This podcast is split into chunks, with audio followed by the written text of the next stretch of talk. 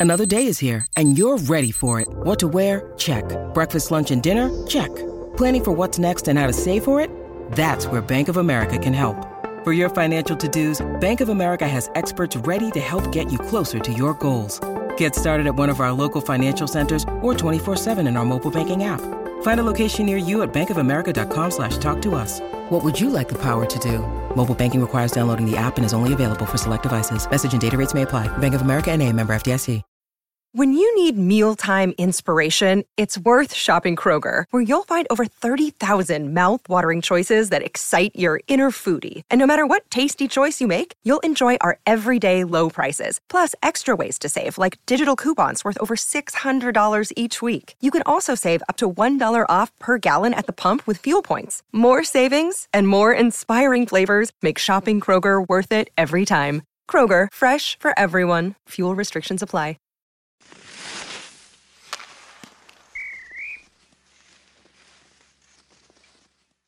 Welcome in. Ep- one, two, three. There we go. Welcome Oh, into episode, Fuck. dude. Take fu- the fucking fucking cow nuts out of your mouth.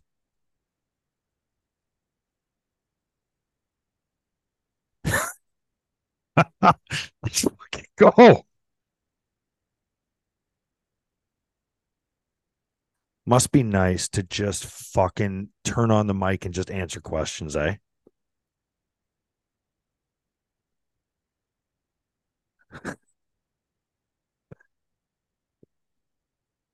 Episode 359 after the whistle, presented by Seneca Buffalo Creek Casino. Nothing else comes close. Your performance today on Shred and Ragan was outstanding, by the way. I think we should. I always I always enjoy talking to those guys. They're It witty. Didn't sound like you were. Didn't sound like you were enjoying. It- it- it- I, I know you love going on. I know you love it, talking hockey with them. But what I mean by that is that the subjects. You Mm. seemed very stressed about the subjects and the questions that they were asking you about the Buffalo Sabres and how things are going with the team.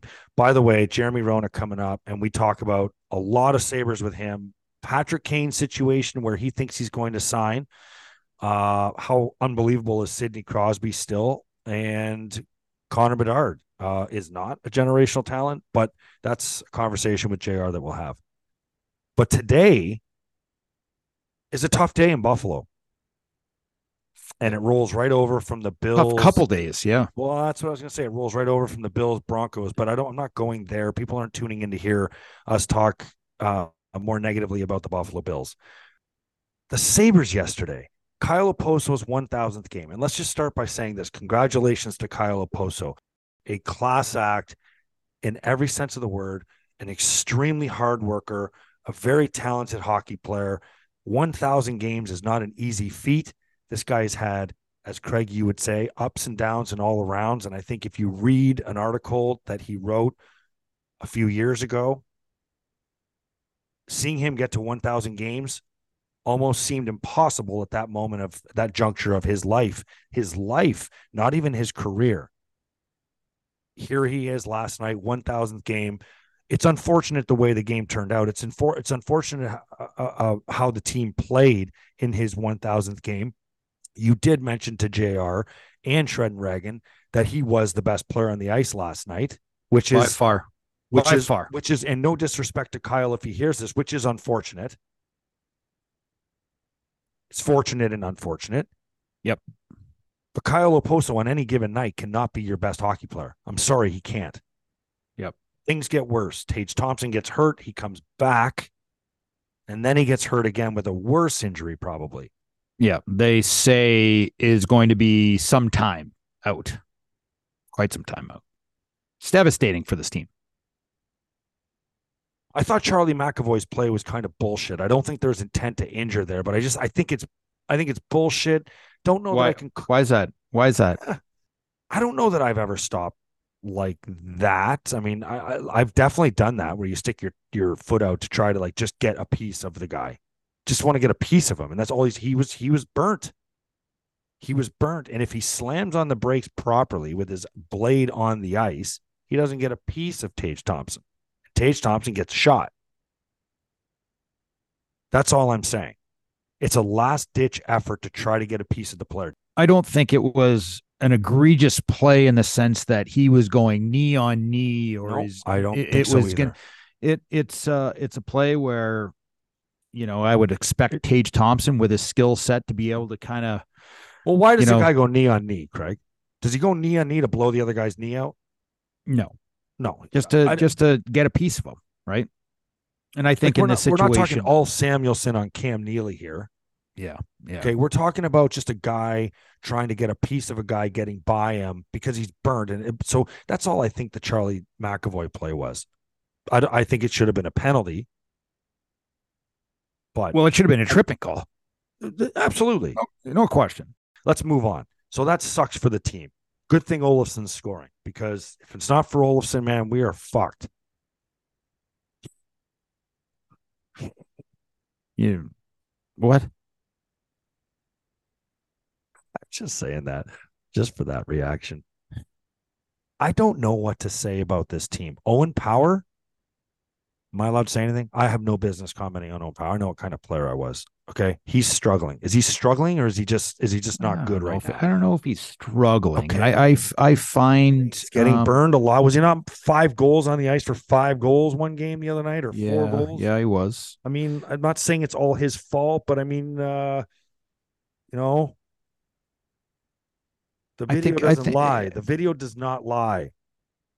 The guy's six, playing in six, he's playing he in the best six, league in the world. but he's six six and he has no physical presence on the ice. Yeah, zero.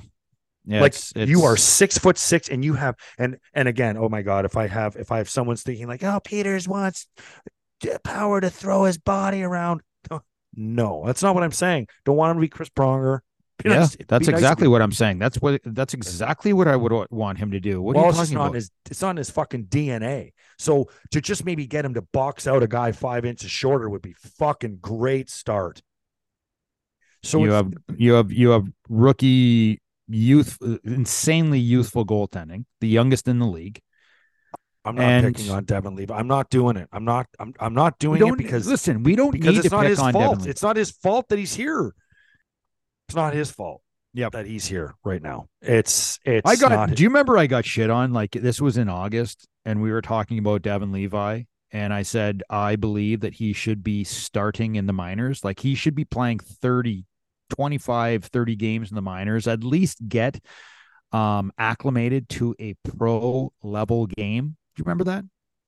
Remember how much Yeah. shit I got? we talked about it for a week straight. Everyone, Oh. people were so mad at us. What do you know? What do you know? You don't know anything. Devon Levi is going to be unbelievable. He's going to win the rookie of the year. He's going to be the savior. We're going to make the playoffs. Well, how's that looking now? And guess what? When Devon Levi is struggling, you needed a veteran goaltender to be the number one, to be the number one, not to have Devon Levi be the number one and you bring in a, a, a backup because he's not ready. He's not ready.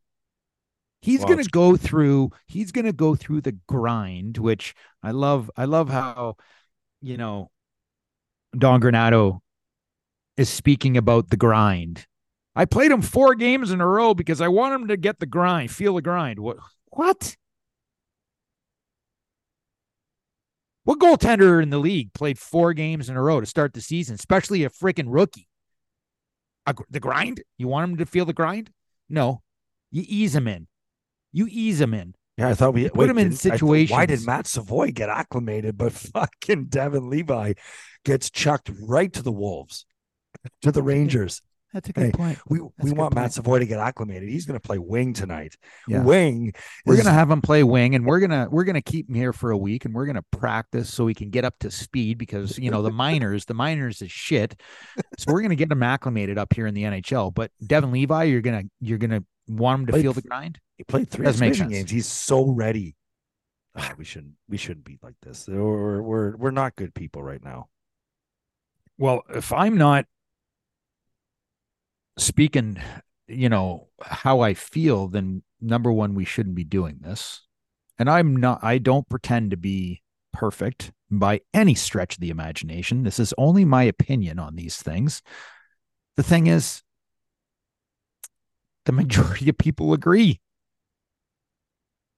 There hasn't been a single person. I walk around Buffalo, whether it's at a hockey rink, grocery store, I go to a restaurant, we talk Sabres because people want to talk Sabres with me and they give their opinions. And I don't even give my opinion. They give their opinions and they're talking the same way and the same thought that I have. I have nothing against Devon Levi. I think he's going to be a brilliant player in this league that's going to play in this league for a long time. But this is a really rough start for him. It's a start rough start for the team. And now that Devon Levi has somewhat, I wouldn't say failed because this is how do you fail when you're when you're 21 years old? How do you fail when you're a, a rookie goaltender? You don't. No, fail. he's not fail. He didn't fail. He's just experiencing. He's just he's ex- look at this. I'm watching the highlights right now. He didn't fail. He's just not in the right spot right now. I'm sorry, it's true. And Cut now you he's going to have to deal with something that he's hasn't dealt with probably his entire life. And what's that? The adversity of not playing well and winning because this kid's been a stud Look, everywhere he's gone for a very long time. well, what about the team in front of him? Are they helping? Because uh, oh, years past, we've we've protected Allmark. We've protected. Now, I'm going to say there were a couple times last night he looked like he was a fish out of water. I mean, there's the one where, you know, the shot from the point that finds the hole. It's like you got to seal that. There's the one in the bread basket early, the rebound off the crest. It's like you got to have that. These are these are these are not these are not to be pointed at the team around you. Now that's two examples. So You did not address the goaltending. Now all of a sudden we're talking about Ukko-Pekka Luukkonen being a guy that has played so so well, and uh, he was a guy that never even played how many games at the end of the season. They they were like almost writing him off. They played Anderson over him. They played Comrie over him. Then you had uh, Levi that walked in and played seven games the last what eight or whatever, and you had Ukko-Pekka Luukkonen never even never even not even a sniff and now all of a sudden he's the guy that's going to save the team because you have levi that's struggling it shouldn't be that shouldn't be the case this should have been addressed in the offseason if you're going to bring Well- in a rookie goaltender you make sure that you have a veteran goaltender to back him up that the veteran goaltender is going to be the number one guy not devon levi they gave him the keys to the city and now it's like uh it's not going the way it was planned they needed a top four defenseman, a top four. They didn't go and address that. They needed help. They needed help on the forward line, not scoring goals. Not scoring goals. They needed help to bring in some role players. who But were no, the energy players? They brought back the exact forward group from last season, the exact forward group, because thinking that, hey, you know, these guys are super young, they're going to continue to grow from year to year. And the, and the point is, you know what? Who are they learning from? And I don't know if they have those answers either. You know, Victor Olson, he had a nice game last night, scored two goals, meaningless goals because the game was over 5 nothing after the half the game. 5 nothing. Boston Bruins embarrassed the Buffalo Sabres once again at home. And Victor Olson scored two meaningless goals. How he is still on this team, I said this last year, how he's still on the team because Victor Olson is going to go going to score goals in this league. He's going to go to another team eventually and he's going to score goals for that team. But this team did not need Victor Olson. They needed another piece, another player, another a different type of player and they didn't address it. And now we're in the same boat once again. Well, you you're in a worse Tage situation. Thompson. You're in a worse situation because last year, Tuch, Thompson, Skinner, Dahlin, all your guys that had career years were all healthy all year for the most part. That's not Yep. the case right now. And but when you and there lose was Tage no, Thompson, there was no preparation for this. I'm excited for Casey Mittelstadt. This is going to be his opportunity. Tuch gets back. Maybe he plays with Casey. Maybe this is an opportunity for Casey, Casey to step up. And, Mittelstadt, a number one center in this league. Well, we're going to find out. No, let me uh, just ask my question on on on on most teams in the league. Is he a number one center? No. Is he a number two center?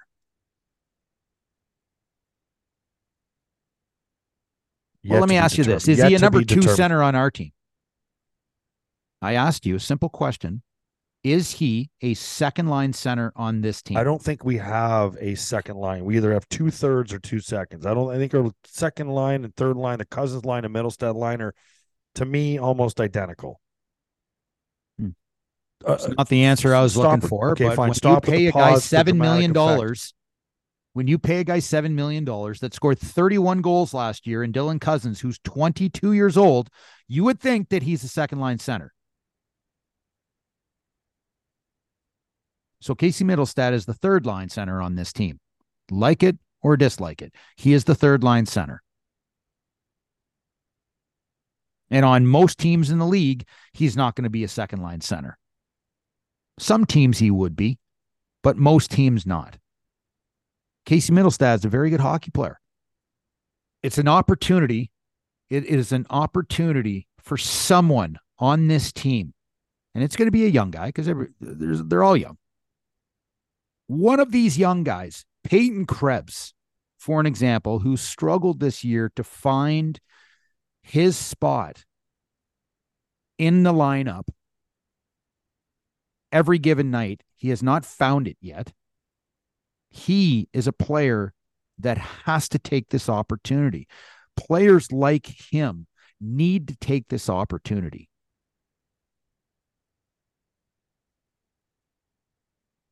He has in the past.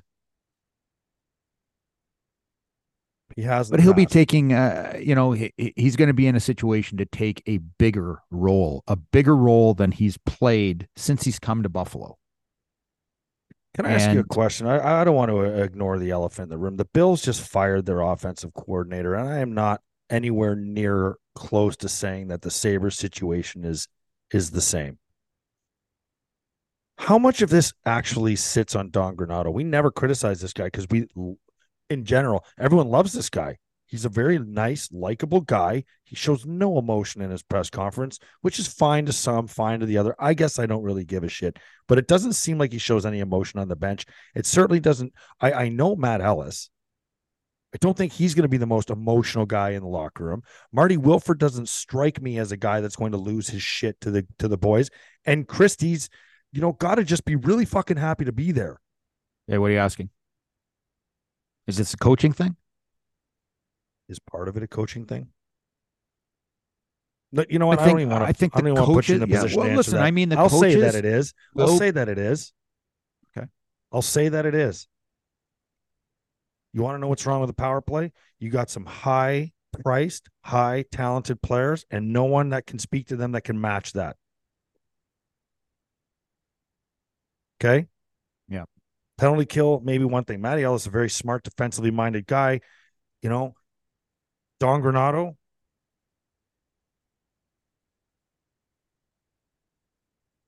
I don't think I've ever seen him outcoach anybody yet. I don't think I've ever seen him. Uh, and you're going to say, "Oh, maybe he doesn't have the players." And so, okay, so so Yeah, then there, then then now we're talking about a disconnect. right. Then let's talk about the disconnect between the coach and the GM. Then, whose vision is this? Because if you're going to sit here and tell me that the GM and the coach want this fucking group of forwards on the ice every night, then neither one of them should be doing what they're doing. Who are the energy players on the Buffalo Sabres? Who are your energy forwards? Who's your Brad Marchand? Yep. A fucking pulse. The rink was dull. It's unfucking real, man. This this it's so Mickey Mouse around here. It's so it's no things aren't different, Craig. Things aren't. Everyone's just everyone's happy to be here. That's the only difference. Is you actually all your players are happy to be here. Well, that's a fucking problem too. Come on in. It's cozy and warm in here. No matter what, win, lose, or draw. Come on. Donnie's not going to yell. Food's going to be hot. Chefs are going to be. JR mentioned get rid of, make it uncomfortable. Can't take away their chefs. Are you fucking serious? Breakfast at home. What are you talking about? Tell me how you really feel. It's just there's no there. for me, there's no energy with this team. I can accept losing with star players being hurt. Those things happen. If you don't have the players to step up and fill the void, obviously the players that you're missing are key pieces. My point to all of this, Craig, is that even when that happens, where's the energy? Where's the appearance that you care that you're losing? Where's the appearance that you care that you want to keep your fan base? That's all I'm saying. I don't know. Maybe it's maybe it was Boston. I, I don't I don't I don't know what to say. Pittsburgh and Boston, two eggs, two legendary franchises in the last 15 years. I, I don't know. Maybe we're being too critical.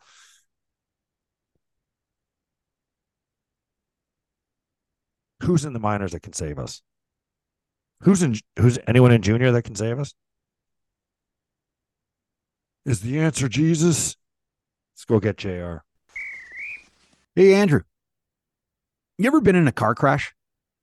I know you have because you're a terrible driver. But fortunately for me, I haven't. But I know who I'd call if it ever happened to me. Call our friends at Cellino Law, 800 555 5555. For a car crash, call Cellino, 800 555 5555. You looking for a nice little getaway? Seneca Allegheny Resort and Casino. Natural beauty meets true luxury.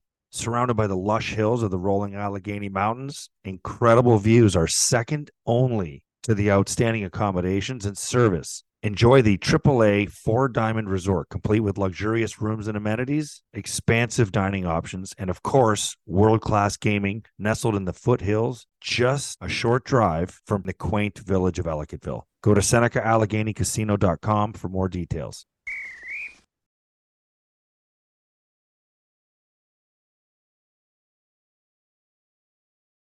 All right, JR, got to quickly mention, just got to say, JR segment presented by Whiskey in the Wild and Snipes and Stripes, available on the No Filter Network. How's that of, going? Uh, we're, we're, getting we're getting a lot of listeners from from after the whistle.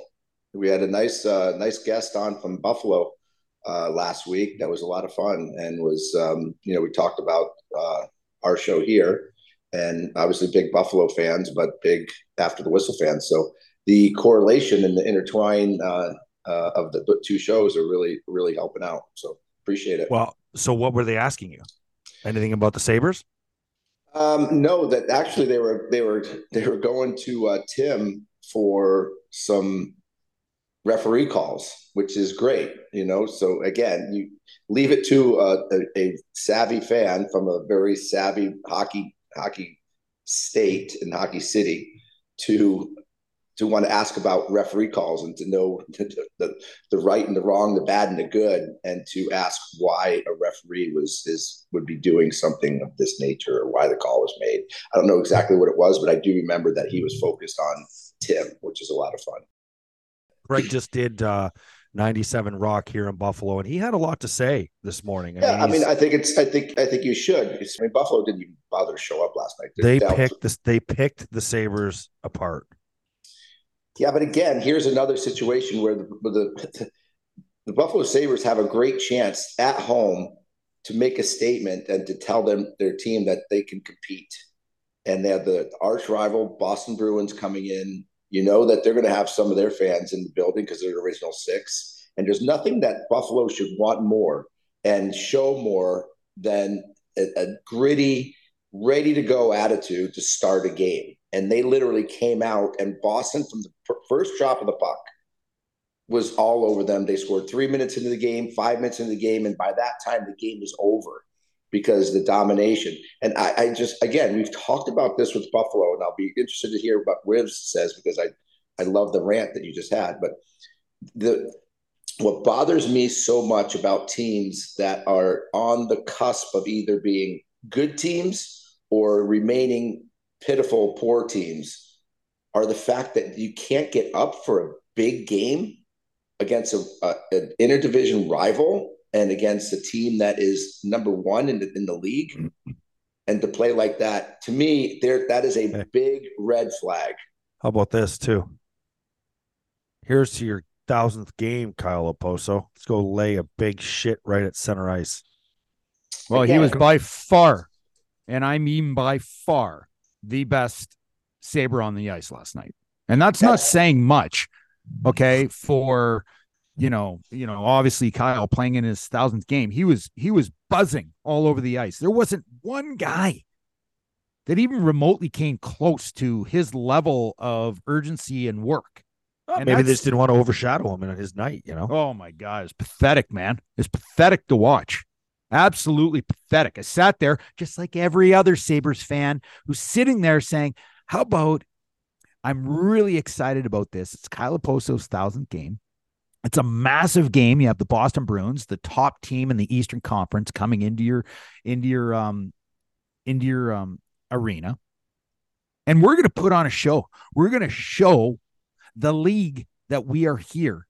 Okay. And all of a sudden, it's just, just, they look so young on the ice. It is mind blowing. It's you have Owen it's, Power, it's, and I don't want to shit on Owen Power, but holy shitballs, man! like losing the losing a a battle directly one foot in front of your net is completely unacceptable. Watching him when the when the Bruins come flying into the crease, you know, and there's a little bit of a push and shove, and he's standing there at six foot six, 220 pounds, like he's literally got an entire dozen eggs around his uh, waist, and he doesn't want to break any of them. Hmm. this this is unacceptable. Yep. It's unacceptable. But here's the thing you know what, even more is unacceptable? Is how Kevyn Adams didn't address any of this. Youngest team in the bloody league, JR. We got five goals, five goals, and not even a period and a half. And they have to, they have to, to pull the golden boy, the guy that was going to change the organization in nets. And I'm sitting there thinking to myself, he's not played a game. He's played seven games at the end of the year last year, and now all of a sudden we're just going to think that this guy is going to run a full season in the NHL. Guess what? He ain't playing D1 hockey anymore, kid. Mm-hmm. It's becoming an epidemic, right? It, it, when, when, when you see this happen over and over again, um, it, it becomes it becomes a cancer. It becomes a disease inside the team when you when you can have and like you said, especially when the, your captain's playing in your thousands game. Jesus Christ, you can't play for your captain and have a little energy to play for your captain. There's there's something wrong with the chemistry on that team, number one, and there's something wrong with the mental preparation that these guys are doing. They're not ready to play. And whether that's a coaching thing that the coach is, is not it is a coaching thing. Up, it's a coaching thing. Okay, I'm so, sorry. It is a coaching thing, and uh, he might be a he might be a good developer, skilled guy, whatever. I don't know what they're learning in practice. I've never been to one of his practices, but I can tell you this: when I would, I played for two coaches in the NHL. You guys played for a lot more than I did, but I played for Lindy Ruff and Jacques Lemaire. And when you went out and practiced the day before a game, what you did in that practice was supposed to correlate in the game. I have no clue what they were doing in a game. No, no idea. They have no fire. They have no jump. It just seems like this team is flat. And that's not the coach's job. Is that the coach's job to get the players ready? No, but at the same time, might be a little bit of the coach's job to light a fire under these guys' ass. Well, that's the thing. I mean, is is is is he making these guys accountable in practice? Is he, he doesn't make them, them accountable in games, JR. He doesn't sit anybody. No one misses shifts. You can turn a puck over or be six foot six and lose a battle to a guy five eleven. I mean, and and and get and guess what? Go right, go right back out the next shift. Go ahead, bud. Go ahead. You're only 21. You're only 21. You're in the NHL. You're only 21. You don't need to learn. You'll learn through your mistakes. Well, the problem is there's no accountability anymore for poor play when your team shows a absolute lackluster performance and effort. And like you said, and it's because all of a sudden you can't yell at these kids. You can't talk to them because they're they're spoiled. They're they're they're rich. They're entitled, and this is what happens. You, teams like Buffalo will lose so much money because fans will stop coming. They won't make the playoffs, and but these kids don't. They don't see past their own shadow. Okay. They don't take into consideration all the things, the repercussions of their poor play or them not being prepared or them not supporting their teammates. And what But on this up on this team, it, Jr. Paychecks are always there. Paychecks are always there. Course, ice times, i- ice time's always available. The food is always warm. That's why they're not. That's why they're not worried. That's why they're not worried. If you play terrible and you don't give an honest effort and uh, and you don't get chastised for it, or you don't have repercussions of getting sat, benched, up in the stands, or one of your teammates doesn't call you out, then the, the this will repeat. What It's do you it's- What do you did you just say teammate calling you out? Who the hell is going to do that Right, on this right. team? The Well, the old guys on this team, JR, the old ones on the team are 26. The old guys are are uh, a, a Jordan Greenway or a Tage Thompson. But then you Yeah, have a whole slew enough- of guys that are separation. There isn't enough separation of respect either. You know, like it's not like you have a 23 year old Landeskog or Crosby no, I, no, or listen, no, listen. You, you guys are full of shit right now because the- I can, I can, you can have somebody like it, it can get to a point, okay. And I'm gonna like I'll I'll I'll call out Casey Mittelstadt. Casey Mittelstadt's been on that team for a little while. He's been there. He's gone through this through this drubbing of a of a of a team of losing. he's like I don't 24. give I, I don't give a shit if you're 24. Do you care? Or if you haven't learned, if you haven't learned, JR, it's not about caring. He's not learned in his first five years in the league. He hasn't learned from one veteran because there hasn't been veterans on the team. He's dealing with guys that are this that that are the exact same age as he is. And yes, he's an older guy on the team. Like he's been on the team for like what five years? Been in this league five but it's years. got it's, but it's got to come from somewhere and and it, and maybe that would maybe that would make him more accountable. But Well, I think somebody, too- somebody has to say something. I mean if everybody looks around the room and say are you going to say something? Are you going to say something? Are you going to say something? Well, the guys That's- that normally say something are the guys that normally say something are the ones that that um, know how to go out and then do something after they say something. I don't Yeah, think get I ever have seen a guy step up in a locker room, lose his shit, and then go out and not really do anything much. No. There's one guy in the forward group that I think has the capability of actually doing that, and that's Dylan Cozens, without question. So he's twenty. He's twenty two. He's I twenty think- I'm with. Jr. Though I don't think that matters. Do you think? Yes, John it Toews, does matter. Think It John Toews? Absolutely think it mattered matter. to John Toews? 22 was- year old players when I played didn't say a fucking thing. Those guys are now the captains of the team. Do you think okay let that they ask were you, let me ask you a speaking? question Hold me on, ask you a JR. question. Do you I think, think Sidney think Crosby Landis- was speaking when he was 19 and 20 and 21? No, he didn't. They, he 20. didn't say a word. You Well, know you why? Cozens 'Cause was they had 22. Bill Guerin, Uh, they had yep. Mark Recchi, Okay, but what they had all these oh, guys. Okay, but so let me ask you a question. Let's let's change the mentality of what you're thinking. Oh, you're too young. You haven't done this. You haven't done that. Let's let's change the mentality. Let's let's say that. Okay, so somebody does now do that. Okay, is this a guy that maybe can maybe turn out to be one of those future leaders by starting early and saying something and then challenging himself to back up his words and then go start playing and start think- playing the way you're supposed to do? There's there's no rules in the locker room. Okay? There's unwritten rules kind of but when it gets to a point where nobody's saying something sometimes those unwritten rules have to be have to be broken and at some point who cares who says it whether it's a rookie on a team that just got there and said are you shitting me is this what the national hockey league is all about and then he has to go out and do You something know that that is not going to happen, JR. But Dylan Cozens actually can. The guy's sitting there with a broken face Okay. because he went out and fought Hathaway at the end of a game when he probably shouldn't have even been on the ice.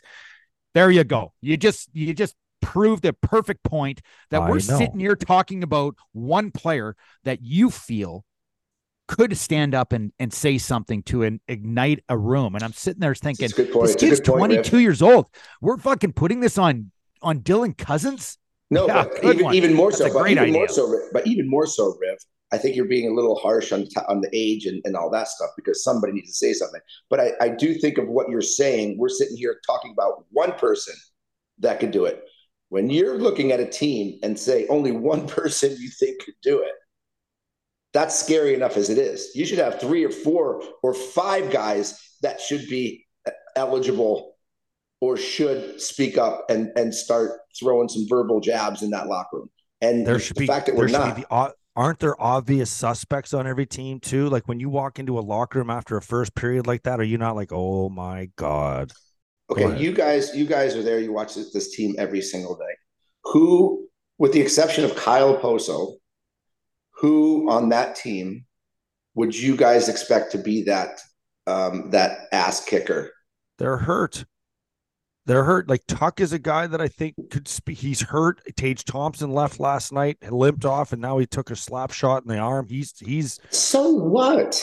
I don't care if you're hurt. You don't have to be playing in order. I, I mean, I, when I was in Chicago in the early '90s, I, I, we had guys that came out in the locker room that were up in the up in the press box watching the game, and literally ripped us a new asshole. So you don't have to be playing. Well, that's, like that's what I want to know too. Like, so you have such little leadership. Clearly, we've established that.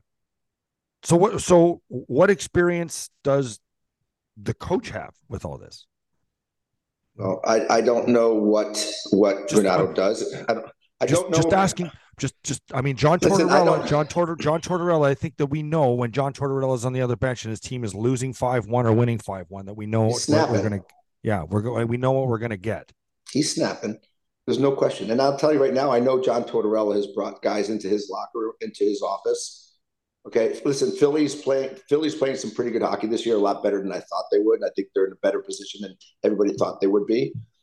And I think John Tortorella is doing it has brought guys into the locker room and has kind of said, pretty much has laid the gauntlet down on how they need to play because they are playing better than they played last year. They're playing more physical. They're playing more like flyer hockey. But is is Granato bringing his leaders into his room and saying, "Boys, like I can only do so much. Where where oh. what are you guys doing? Like who's yelling? Who's again? Who, who's the who, leader? Is Rasmus Dahlin expected to stand up in the room and snap? He's making. I don't give a shit how much he's making. I don't yes, care how much true. he's making. He's this is not about how much he's making. He is an insanely off the chart talented hockey player that will make this team better every single moment he is on the ice. He's he's that good. So why but, so why can't he say something? Why? Why? I'm sure that he does, JR. But I think when you look at Rasmus, um, and and this is just my there's a big this. difference between a veteran, and I say a veteran. Rasmus Dahlin's been in the league since he was 18 years old. He's now 23. He's been in the league a number of years, and he's been absolutely insane um, with how he's developed and everything else. I just don't see him as the guy that is is uh, throwing down the gauntlet in the room to spark somebody, to spark the guys. He just needs to worry about playing great hockey. then there's other guys. This is what I'm talking about role players. How many times did uh, did Adam Mayer, who was a role player on our team, speak in meetings, Petey? He did it all the time. Guys respected him, even though he was on the fourth line. Guys respected him because of his demeanor and how aggressive well, his work and strong, his, his work ethic, everything. Toughness. He was a penalty killer. To, uh, he was responsible I'm, I'm going to. Uh, I'm going to heavily, heavily disagree, and I, I would be very disappointed that if I'm making $10 million a year, and I don't care if I speak the language very well or I'm shy, there comes a point when losing becomes so brutal and your life in the locker room becomes so um, uninteresting and not fun that there has to be some, something that sparks a, a reaction and Riv, I love you to death. And but if there's anybody that can say something and nobody will say anything to him, is erasmus Rasmus Dahlin, who is a uh, with who is an All Star, who is one of the highest paid defensemen in the league, who has been there five years, who does play the right way. And I don't care if it's not in your DNA. There, there has to be some sort of change or care for your team that you have to sometimes you have to get, get step outside your comfort zone and do what's best for the team. Hey, maybe guys call you names or get mad at you, but what's the alternative? Continue down the same road and allow the same shit to happen? I, it's I, I, I, don't know. I don't know who's keeping each other accountable in the room. That's my my thing. Is it Kyle Okposo? Is that is that the guy? Kyle Okposo is one guy. I know. But this is uh, also no be, disrespect. no disrespect. Guys. This is also. I don't know. Maybe you guys tell me to edit this out. Maybe this is too harsh, but this is kind of this is does is Kyle in that position right now? Like, isn't this kind of like his Bon Voyage tour? No offense, like just, no, just I, being I, honest. Like, I, yeah, mean, whether it's his, does he want to be? Does he want to be in his last year? You know, kicking these guys in the ass and trying to go out that way. Does he, does he want to be? Does he want to be in his last year losing and not and missing the playoffs? He, he he's going to. That's that's going to happen this year. Uh, okay, well then, unfortunately, if, as leaving, of if I'm, last night, it is leaving, official. If if I'm leaving, I'm I'm I'm leaving a mark. that's how I'm leaving. I'm leaving a mark. Listen, there's a lot of happy guys. It's a friendly little environment. Everybody loves to play in Buffalo and loves to be here, and they're all happy. Well, you know what? I mean, at some point in time, this shit gets old, and it's gotten old for uh, over a decade. And they've moved in there. I'm gonna. You're gonna hear all the bullshit. We're moving in the right direction. We're super young. We'll still. We're still learning. We're still this. We're still that. Enough. Enough with the shit. Enough with the bullshit. Here's the thing. This is my opinion, Jr. Kevyn Adams dropped the ball, man. Yeah. Well, listen. When Kevyn you have a, you know, when you, you know have when you give the keys to the city to a goaltender, well, who has not played in the league before and has not addressed the goaltending, that is an issue because Devon Levi is going to be a very good goaltender, but it might take him two to three years to get to where they need him. There should have been a goaltending signing to support Devon Levi. We needed a top four defenseman. Top four, not two sixes. Yeah. Well, this is they didn't is... tr- they didn't they didn't address uh, one player, not one yeah. single player on the forward line, and brought in an 18 year old Zach Benson. Well, you know what I would do? You know what I would do? Like I wonder, I wonder if they're going to practice this morning, they're having tea and crumpets in their little great little in their great little dining room that they have with their chefs making them. I bet breakfast. you they don't even. You know I bet, listen, bet you they don't listen. even fucking skate today. No, listen to me. So you know what? If if I were the coach or I were or Adams, you know what? I'd tell the chefs that are there making the guys breakfast, don't come to the rink. Okay? Put put put granola bars on the table. All right. Make sure their practice is an hour and a half and and just work on things and work on things for an hour and a half. Like and make sure and, and there's no then no days off. You guys don't want to work in games then we're going to make your life miserable when you come to this beautiful rink that has every single amenity possible. You know what? do you, do you remember when we'd no be hot losing? Tubs for you. No hot tubs for you. Hot tubs are off off limits. Gone. See ya. Remember when coaches started to take away all the luxury items? like, you know? hey, listen, take all the cokes out. Take all the cokes. All the just put water in. In, let's make their life a miserable hell country clubs closed, boys. Because country if you guys want, if, if, you guys want to play like this, if you guys want to play like this, you want to play like a bunch of amateurs. We're going to treat you like a bunch of amateurs. And until until you know their life becomes uncomfortable, the same actions repeat themselves. So I don't know What's know. the biggest question you have for the locker room today? This is the biggest question I have before we change gears to Connor Bedard not being a generational talent and Sidney Crosby's washed up and done with 10 goals in 14 games. But before we get to that, what is the one thing that I'm wondering about practice today at the rink in Buffalo? Is there music on in the stereo when they walk in the room? That's a clear indicator what kind of mood it is. Uh, uh, uh do you not agree? Or was there always music on in your room, Jr. Every even after a loss? No, Mm-mm. no after a bad loss when we were really bad, there's no music. Everybody, you walked in, it was quiet, and you knew it was going to be an awful day. You knew it. You know, I mean, we went up to practice one time with the with Mike Keenan, and we had a terrible game the night before, and there's no music on. It was quiet. Keenan's all the coaches' doors are closed.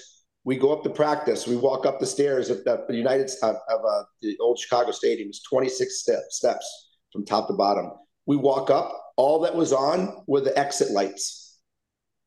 Okay, that's all you saw. And there's no nets. There was no no pucks. Oh. And we got up there and we started skating around. You know, just you know warming up, stretching. 30 minutes later, no coach, no lights, no nothing. Okay, so some guys are sitting on the bench, some guys are sitting on the ice, some guys are still skating. All of a sudden, Mike Keenan comes up, and the coaches, the assistant coaches come behind him. He comes up, walks on the ice with a folding chair, no stick, folding chair. Goes to center ice, opens up the folding chair, sits on it, says half the guys in the goal line, half the guys in the sideboards. We all lined up. He goes, he goes, you know, Roenick line, Hudson line here, and by lines. And he sat there blow the whistle, down and back. We went down and back. We blew the whistle, over and back. 15 minutes. Switch, goal line, boards, boards, goal line. Back, forth, back, forth for another 20 minutes. Finally, guys are get, getting like sick. Guys are getting pissed. Guys are yelling and screaming. Trent Yawney, who wasn't one of Mike Keenan's favorites, stopped skating at the red line on one of the on one of the. This is 45 minutes in. Mike Keenan goes, Trent Yawney, go again. Trent Yawney goes all the way back down, comes back, stops skating at the top of the circles. Trent, go again. Trent goes down, comes back, stops just short of the goal line. Trent, go again. Now, meanwhile, all of us are just like, thank goodness we get a break.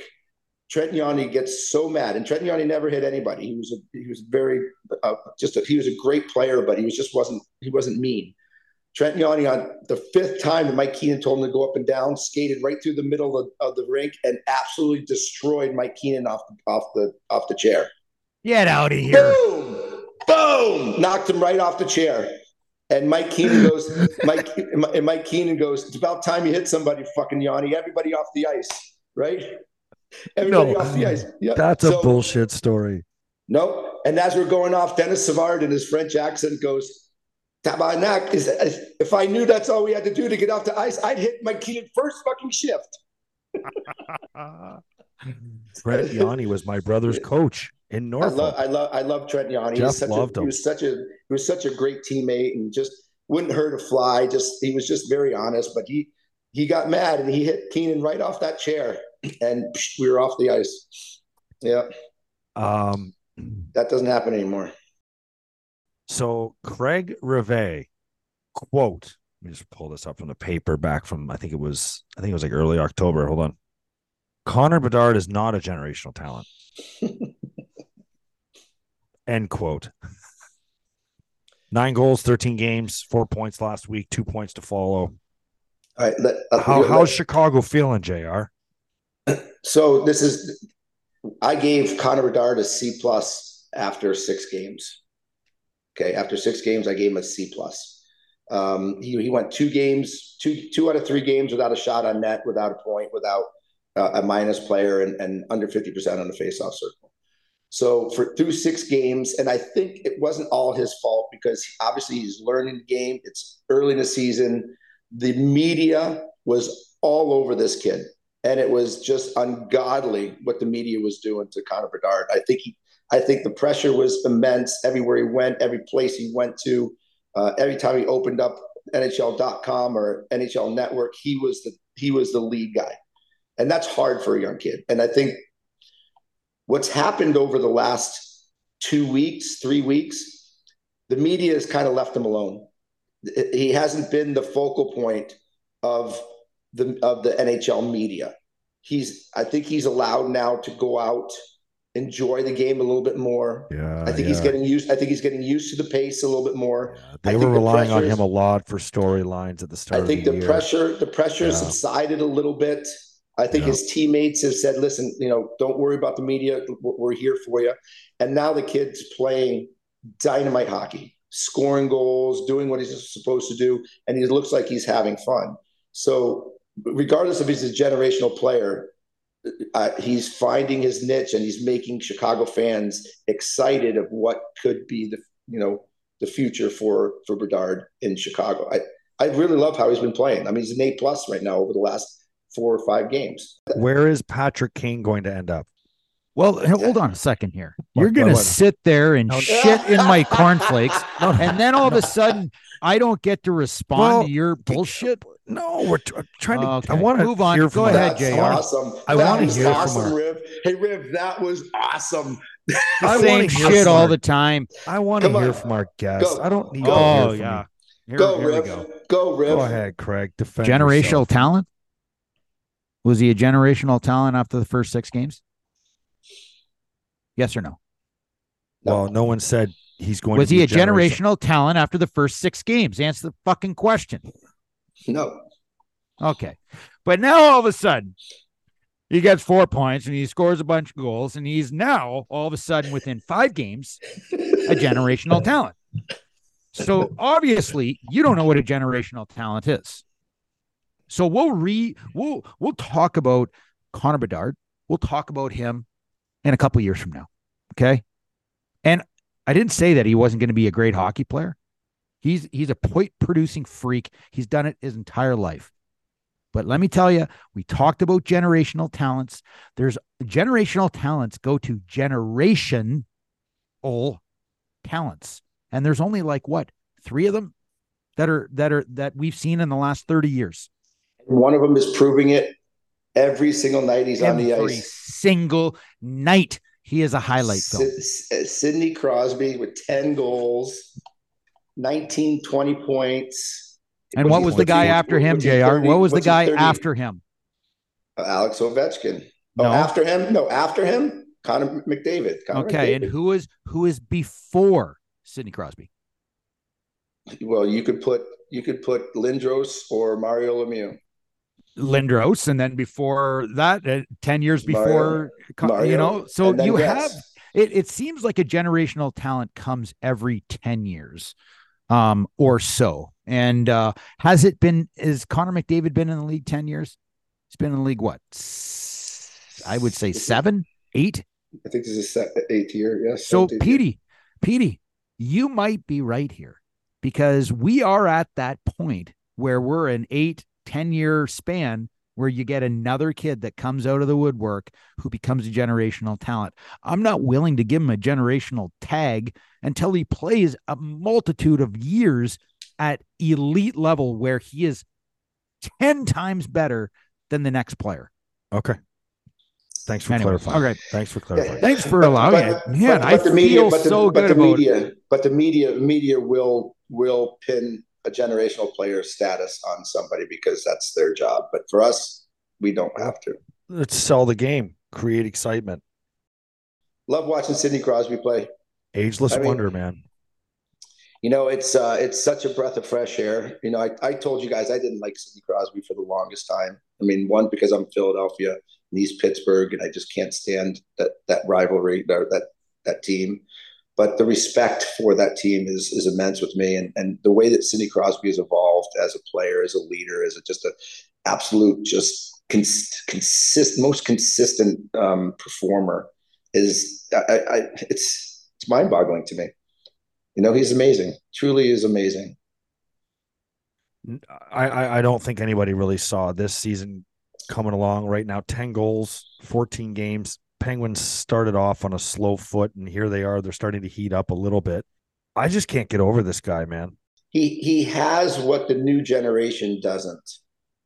He's and got a bur- he's got a burning inner inner burn to be great every night, to be the best. And I think he gets embarrassed when he's not. And I think he takes it personally when he doesn't. And I think he goes home and I think he thinks about it. I think it bothers him. And I think he he goes back to the rink the next day and does something to overcompensate for what he does. He doesn't just say, "Oh well, it just happened. It's okay."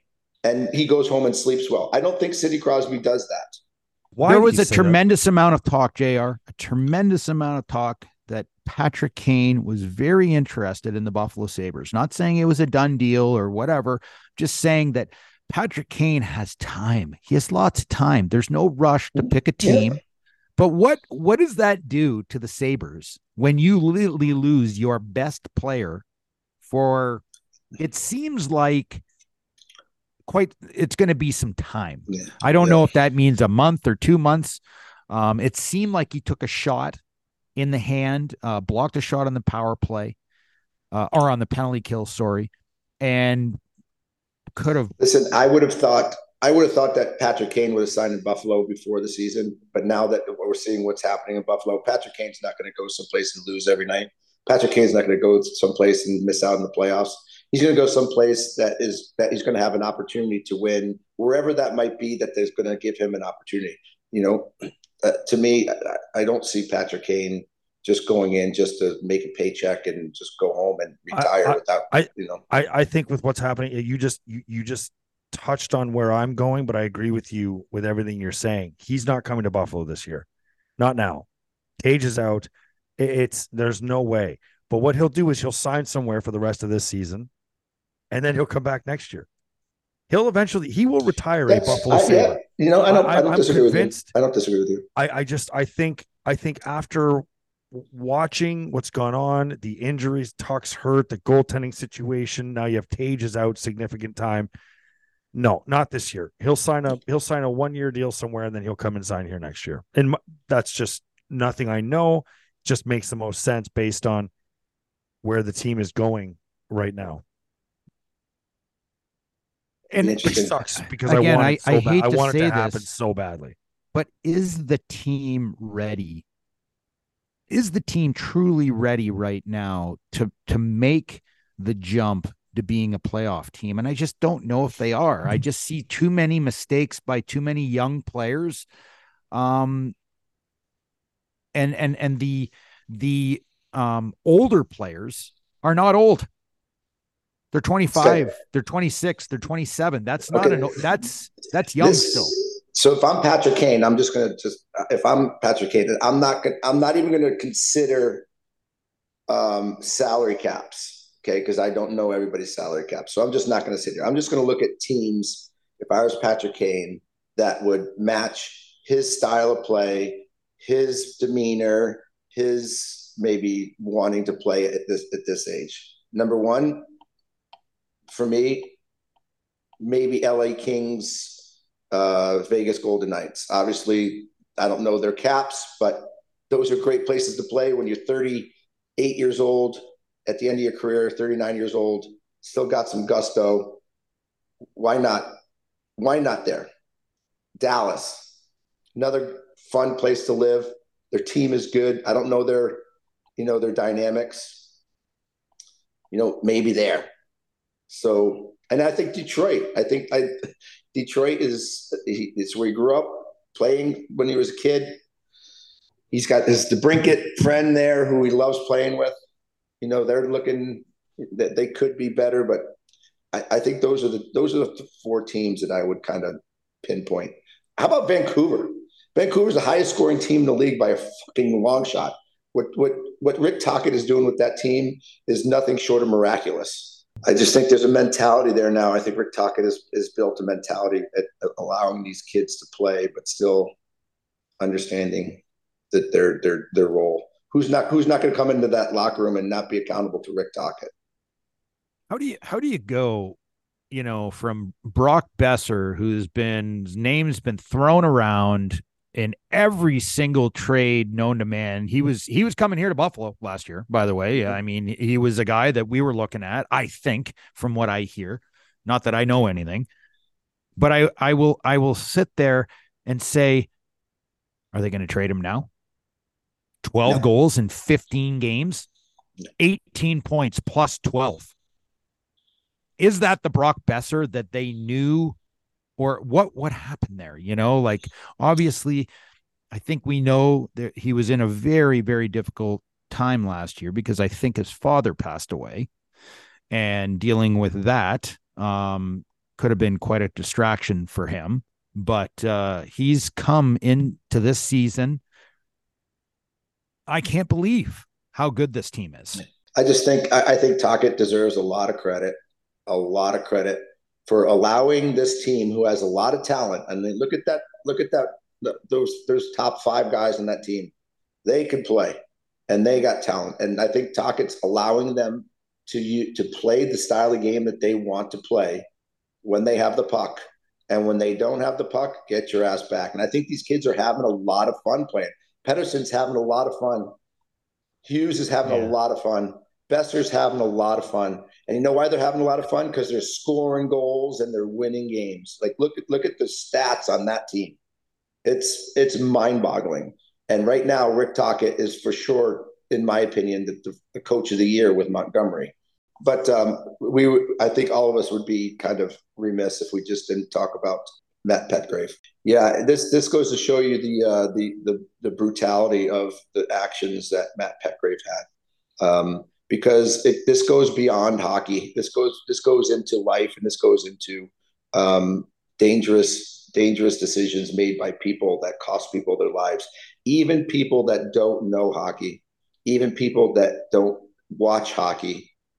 It's a I, I believe it's it's a just clear across the board understanding that this guy did something extremely wrong something extremely dangerous that cost somebody their life. And I'm really, I feel bad for Matt Petgrave. I really do. And I'm sure a lot of people do, but he made the decision and he made the, the irresponsible and stupid decision to do what he did. And that he's going to be held accountable. And I think it was the right call by the authorities. What's going to happen to him, I don't know, because it still is a sporting event and intent is always hard, but still, um, somebody lost their life and there needs to be repercussions or consequences of somebody making a, a decision that cost somebody their life. So I actually, I, I'm, I'm um, I just want to say that I, I thought that the right call was made through the authorities for this to happen. And it was a terrible day for hockey. It was a terrible day for, for both families, especially the Johnson family, you know, um, but we, we have seen precedents right now. This is only the second time ever that someone's been charged with murder in in hockey. Happened back in 1992 in the Italian league. Now this is the second. So, I mean, I just hope this people think because of these decisions that are coming out. Let me ask you something. So, what did you think about Wayne Gretzky said on TV a while ago? And I, I can't remember if it had anything to do with this hit or not, but um, why is there hitting in all these other leagues. I mean, do you think do you and I'm not talking about levels. I'm wondering about why are we why are we hitting having full contact hitting in the British Elite League? Why is there full contact hitting in some other league where there's literally no chance for these players to make it to the NHL? I mean, or like the pro league in, in Russia or those. I'm talking about these other leagues where these guys have no, no chance. I mean, there are junior B leagues in Ontario where players go out and literally kill themselves and they are going they're going nowhere. Because and, hockey because because it's still hockey, man. It's still hockey. It's still hockey. You know, you choose to play hockey understanding the you know the ramifications, the physicality of it, uh, the, the you know knowing you can get hurt, but you still make the decision to play. And you can't change the game just because people get hurt. Is that are we going to not drive because people get killed in car accidents? No, it's it's you don't you don't just change a, a game or change life just because something bad could happen. Something bad can happen no matter even if you take hitting out. All right. right? Well, I don't know. You know? I, I just I see it as unnecessary, but th- again, that's a conversation. Well, maybe maybe fighting is unnecessary. Fighting, I can I I would I would I wouldn't debate you on, but to totally change the, the game of hockey and take away hitting, it's one Does of it? the major it's one of the major reasons why it's the game is looked upon and loved so much by people. and People go watch it. Does it not you know? seem to you like there is more fighting right now? There has been a lot. I think there has been a lot more. It's kind of was, interesting. Your boy last night, Rev Kolesar, got dropped with a heavy right. Did he? By this by this kid Mac, Mac McIlrath in uh, Washington. Ooh, hard right. Like this guy got punched in the face. McIlrath gets jabbed by Kolesar. Actually, looks like he kind of got used it to get angry, and then he just threw one bomb and just dropped Keegan Kolesar. Mm, wow. That Kolesar is a tough kid, too. Very tough kid. Uh, anything to add, JR, before we get out of What time's your show tonight? Uh, tonight, 7 o'clock Eastern Time, 4 o'clock Pacific, Snipes and Stripes on nofilter.net. Uh, obviously, tonight we will be hitting um, we will be hitting the Adam Johnson ruling. Uh, we will be hitting uh, is Will Ovechkin will Ovechkin get to get to the the record? We're going to talk about his play so far this year and what's going on with him. Uh, I'm sure the frustration is immense with uh, with uh, Mr. Ovechkin. I have, I have a question for Tim Peel. Give it to me. Are the officials in the NHL afraid to make a call because the league is watching? They are so heavily monitored. It seems like like every move they make, they're almost too afraid to make a call or too it's afraid great, to. It's a, it's, it's, a great question. I'm to pose that to him tonight. So that well, you make sure you pose it from me, eh? Because fuck, I don't want you getting yeah. any credit for a great question. I am posing it. I'm to pose it from my my other teammate in my other podcast, Mr. Andrew Peters, asks, yeah. "Are and I'm going to say, are the referees chicken shit to make a call? Not afraid." That's fine. Are they too chicken shit? Well, are and, and the, the, but the question that I'm asking though is like, uh, do they feel like there's like added pressure to, or or like um you know almost like a player like when they're gripping their stick too tight you know like because the coach is watching or every play is under a microscope and and the officiating has been atrocious over the years it's been terrible in the playoffs and it just some of the calls the calls that are missed versus the calls that that are actually called. I just wonder. I wonder what these guys are are actually doing sometimes. All right, All right. you will you will get that answer tonight at seven o'clock your time. That I think it's a lot harder to do their job. Oh. Um, from what we think, I, I ask them if that. they think I they think... need to put somebody up top and monitor the game from up top, and have it have something in his ear where it's like, "Hey, Tim, yeah, you, you missed mean, that call in the corner, major league five minute major." Boom, go to the video. He goes over to the box, takes a look. He's like, get the fuck in the box. We didn't see that. Yeah, that's that that becomes part. We we talked about this, like we talked about offsides, right? Should offsides go to to replay? I think we should take that offsides out because a lot of times it doesn't even affect the goal. And now we're stopping the games and going to replays and doing all this stuff, and people don't want that. You gotta gotta have human error involved, but there's that still doesn't mean that these referees can't see what's going on. Like the referees that happened at the Las Vegas Golden Knights game against Seattle, and you had Jaden Schwartz throws his stick, throws his stick across the, the, the ice and stops a cross ice pass that was going to end up in the back of the net. And there's four referees on the on the two linesmen, two referees. Not one of them sees it. I mean, come uh-huh. on, these. A, that's a big time charity game. I said, so I, I said, I said to I said to Tim Peel, I said, now when you have a play like that and and it is a blatant miss, should a referee get fined for his for for for missing calls like that? I said yes. He said no. I said, what did Why? he say about the interview? What did he say about getting interviewed after games? Didn't you ask him about that? Yeah, he, he, said he said again the same thing the, that the referees are protected, and you know what's what good is it going to come out here in a referee talk about what, what good is that going to do? But listen, players get suspended for doing for doing stupid things, or they get fined for a hit to the head, or why doesn't the referee why doesn't the referee get fined for missing an obvious obvious play call that could affect the game? It doesn't happen. I mean, I don't know. That's maybe that's you another often, conversation. You often wonder how like some gambler who loses like 10 grand on a game feels about the officiating sometimes some nights, and that's probably why they don't have names on the back of their shirts. Where does ref number by the way, live? By the way, by the way, talking about gambling, man, did I lose a couple of games last week because of stupid dis- coaching decisions? Oh, oh, you talking? Uh, you talking uh, Bills Broncos? God, Sean McDermott is... needs to be fired. Hmm. Fired. I still can't believe there's 12 players on the field in that situation, knowing leading up to what they were doing marching down the field. Okay. To not be prepared in that situation is mind blowing. Mind blowing. Hey, let's go to the prevent defense to prevent ourselves from winning. Idiots.